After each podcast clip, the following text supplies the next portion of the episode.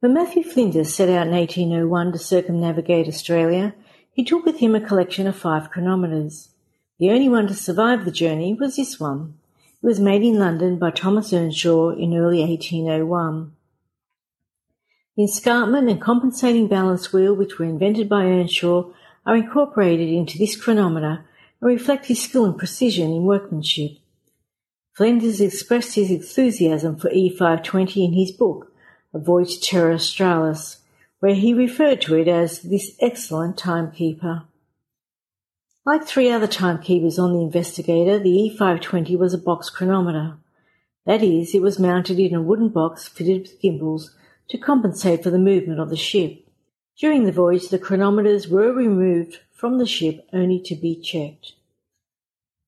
An observatory tent was erected at selected points along the coast where the timekeepers were checked against a regulator clock to determine whether they gained or lost time each day. There were also regular checks of the chronometer rates by astronomical observation on board ships. The E520 was with Flinders when on his return passage to England he was taken prisoner of war by the French in Mauritius.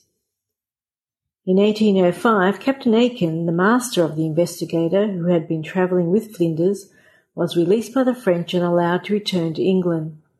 He arrived there with the chronometer in December 1805, and the Astronomer Royal, Nevil Maskelyne, reported to the Board of Longitude on December 12 that E520 had been delivered to the Greenwich Observatory. No more was heard of E520 until 1937, when the records of the Sydney Technical Museum, as the museum was then known, show that it was purchased from Mr. J. Nesbitt of Double Bay. At that time, however, it was not recognised as the chronometer carried by Flinders. This situation remained until 1976 when Thomas Tooth, the author of the article from which this talk is adapted identified this important object by its serial number as a chronometer from the investigator. This would normally have been sufficient identification, a search of British Admiralty records indicated that it had been offered and had declined the purchase of another Earnshaw chronometer, number 520, in 1943, casting doubt on the authenticity of the chronometer in the museum's collection. Subsequent research in England revealed that the owners of this chronometer had since died and the family were unaware of its existence.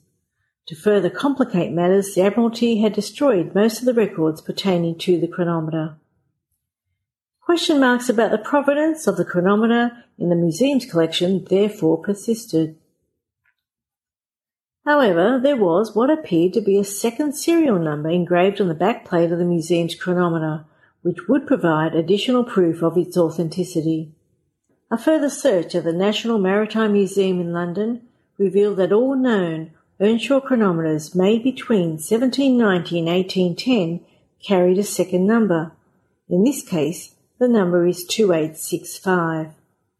A study of a graph prepared by Mr. Christopher Wood of Edinburgh comparing the first and second serial numbers together with a check of other Earnshaw chronometers leaves no doubt that this Earnshaw chronometer was the one carried by Matthew Flinders on the Investigator.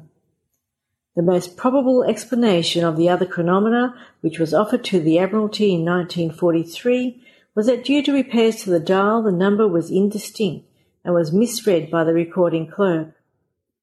But what of Mr. N. J. Nesbitt, who once owned E520? At first all attempts to trace him failed. Then, in 1979, with the valuable assistance of Caroline Jones of ABC Radio in Sydney, the family of Mr. Norman John Nesbitt was located. Unfortunately, Mr. Nesbitt died in 1943 and little is now known of E520's connection with his family. Mr. Nesbitt was, however, a collector of clocks and watches and may have acquired the chronometer during a visit to England. Whatever the history of E520 from 1805 to 1937, tracing and proving the provenance of this historically significant old timekeeper has been the kind of detective work that is full of delight. This talk was voiced by volunteer Lin and has been adapted for audio from the transcript The Earnshaw Chronometer by Thomas Tooth a monograph originally published by the Powerhouse Museum of Applied Arts and Sciences in 1981 and now available on the museum's website as an article linked to the collection object titled Matthew Flinders Marine Chronometer, object number H3940.